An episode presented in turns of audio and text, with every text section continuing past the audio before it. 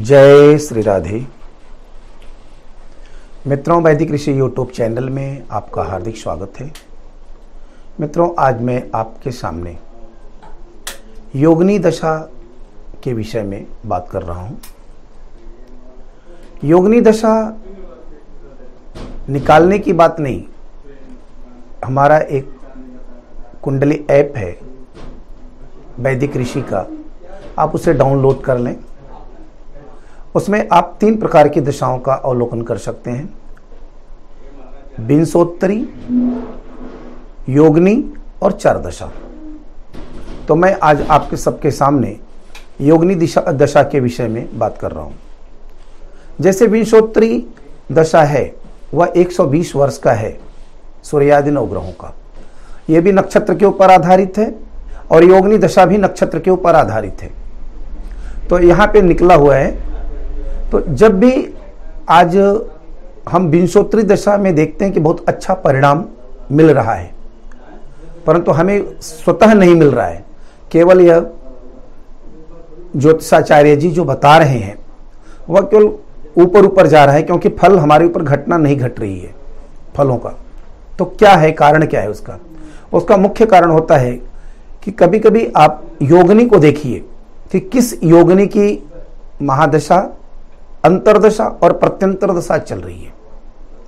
उस ढंग से ही आपको परिणाम की प्राप्ति होगी, निश्चित याद रखिए।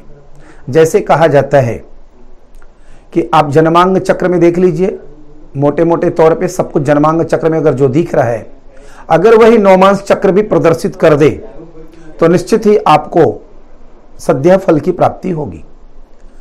अगर नौमांस चक्र आपका खराब बता रहा है और जन्मांग चक्र आपका अच्छा बता रहा है तो आपको परिणाम नहीं मिलेंगे।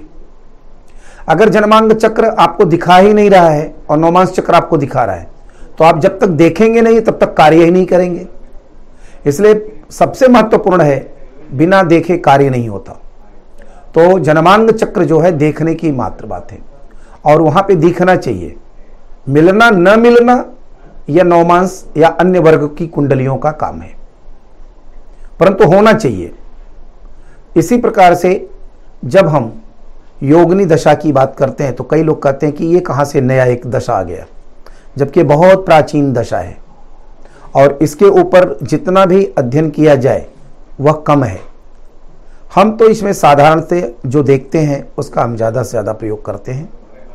जैसे आप महादशा, गोचर इत्यादि देखते हैं, वैसे आप योगनी देखें। हम इसमें योगनी में आपको बता रहे हैं कि किसका नाम क्या है? पहला, जैसे मंगला योगनी।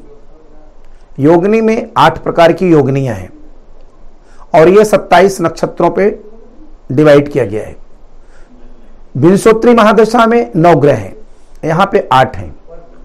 अब यहाँ पे नौ, आठ कौन कौन से हैं? मंगला योगनी। यह मूलतः ये चंद्रमा की महादशा मानी जाएगी। मंगला योगनी चल रहा है, यानी चंद्रमा चल रहा है। पिंगला चल रहा है, पिंगला योगनी यानी कि सूर्य चल रहा है। धान्या चल रहा है, धान्या योगनी यानी कि गुरु की दशा चल रही है। अगर भ्रामरी चल रहा है तो आपको मंगल की महादशा चल रही है। अगर आप भाद्रिका चल रहा है तो बुध की महादशा चल रही है। उल्का चल रहा है तो शनि चल रहा है। और सिद्धा चल रहा है तो शुक्र चल रहा है। संकटा चल रहा है तो राहु और केतु चल रहे हैं। ये इनके कार्य है। यानी आप इनको विंशोत्री महादशा में ले जाकर के नहीं देखें, इनका नाम ही ऐसे आएगा, मंगला, पिंगला, धान्या, भ्रामरी, भद्रिका, उल्का, सिद्धा, संकटा।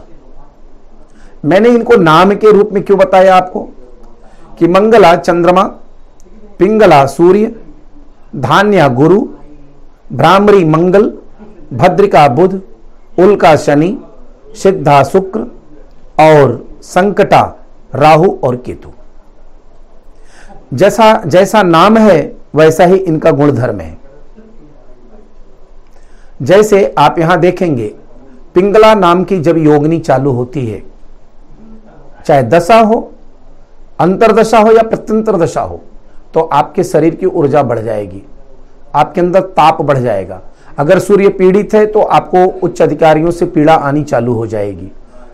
गवर्नमेंट से प्रॉब्लम खड़ी हो जाएगी। अन्यथा नहीं है पीड़ित तो आपको आनंद ही आनंद है। इसी प्रकार से अगर मंगला योग नहीं चल रहा है तो आपका सब प्रकार से मंगल ही मंगल होगा, क्योंकि चंद्रमा चल रहा है। आपका मन में उत्साह होगा। आपको कार्य करने की क्षमता बढ़ जाएगी। ध्यान रखें, जैसे मैंने नाम क्रम से लिया है उसी क्रम से इनकी उम्र भी है। मंगला का एक वर्ष है तो पिंगला का दो वर्ष है और धान्या का तीन वर्ष है। इस क्रम से आप चलते जाएँगे तो संकटा योगनी आठ वर्ष का होता है। अब हम आपको साधारण साधारण बात बता रहे हैं। जैसे मान लीजिए कि आपको दशा अंतरदशा बहुत अच्छा चल रहा है बिंसोत्री में।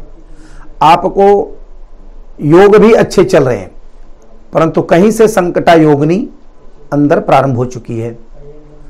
महादशा में है तो बात अलग है तो तो पूरा परिणाम भोगना पड़ेगा। अगर अंतरदशा में तो भी परिणाम लेना पड़ेगा और प्रत्यंतर दशा में है तो भी कार्य का रुकावट होगा। तो यह संकटा योगनी जब प्रारंभ हो जाती है तो व्यक्ति के ऊपर संकट का बादल मडराने लगता है। नाम ही इनका संकट है, यानी पीड़ा का कारक है।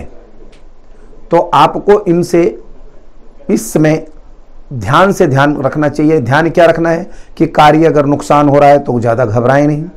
और दूसरा, नुकसान न करें।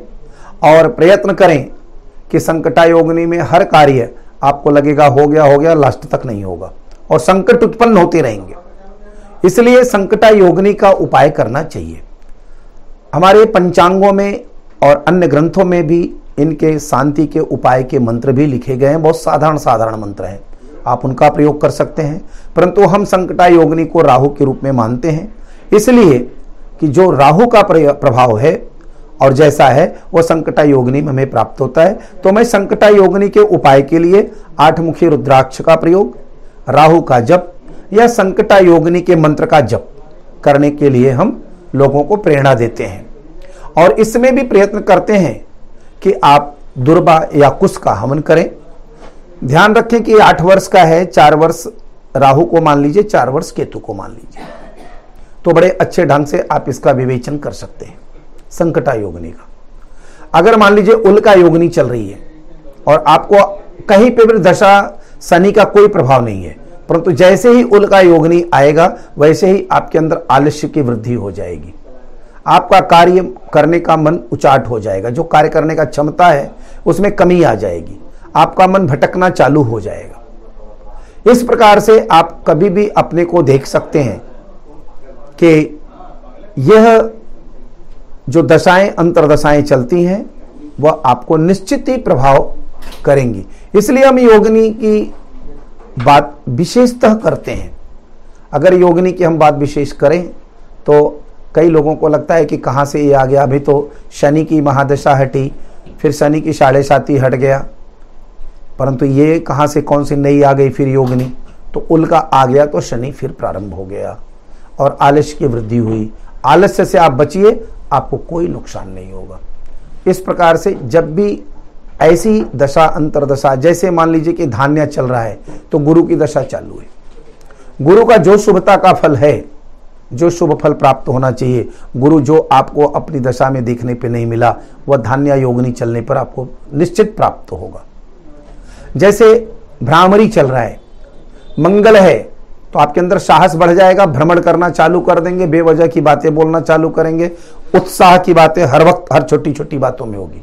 तो हमारे यहाँ पे बहुत से ज्योतिषी लोग योगनी को महत्व ही नहीं देते, परंतु उत्तर भारत से जितने भी पंचांग निकलते हैं, उनमें विंशोत्तरी महादशा और योगनी महादशा।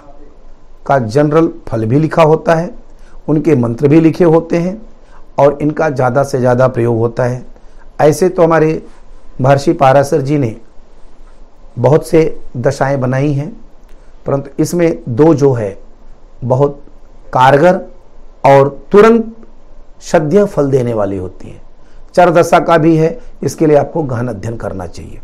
तो मित्रों, आप वैदिक ऋषि का कुंडली आप डाउनलोड कर लीजिए। उसके अंदर नोटिफिकेशन है, जो आपको नए व्रत, त्यौहार इत्यादि आते हैं, पूजन करने की विधि, मुहूर्त यह सब उसमें प्रदर्शित किया जाता है। साथ में आपको जो भी हम दशा बता रहे हैं, वह दशा भी आप उसमें देख सकते हैं। फलादेश नहीं लिखा गया है। फलादेश जैसा नाम है, वैसा उनका गुण है। इसको आप अपने बुद्धि विवेक से प्रयोग में लाएँ। जय श्री राधे।